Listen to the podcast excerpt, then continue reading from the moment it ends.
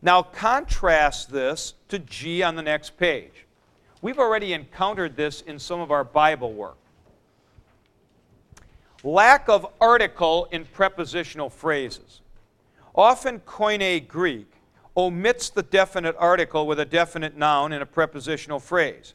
Now, you saw this at the beginning of John. In the beginning was the Word, and the Word was with God. Remember, we were reading that at the beginning of John 1. But it was en arche, which is sort of literally, I guess, in a beginning. But it's not in a beginning, it's in the beginning. Why? Because they would regularly omit the article with the definite noun in a prepositional phrase. You know what you might say here? This is, as it were, a kind of deponency. In other words, because some of you may ask, well, yeah, but how would you know now if you did, wanted to use a noun without the article in a prepositional phrase? See? And that's why when you make a move like this, this is always bad because then you have potential for ambiguity.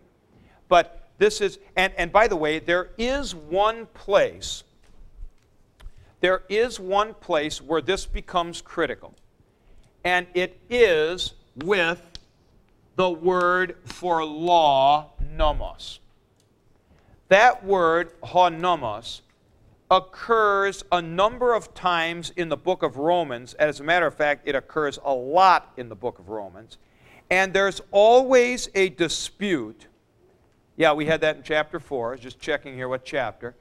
Uh, there's always a dispute as to whether or not law is the law of the Torah in the Old Testament or whether it's just like the concept of law.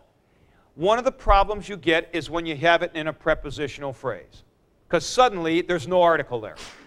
And it may be, may be the law, or it may be in law, yeah, or through law. So uh, this does have some uh, exegetical play here in uh, Romans especially. All right, let's go to H. So uh, see again here, Newt, this is kind of, you know, this isn't like memorizing paradigms. This is just kind of getting used to the way Greek goes.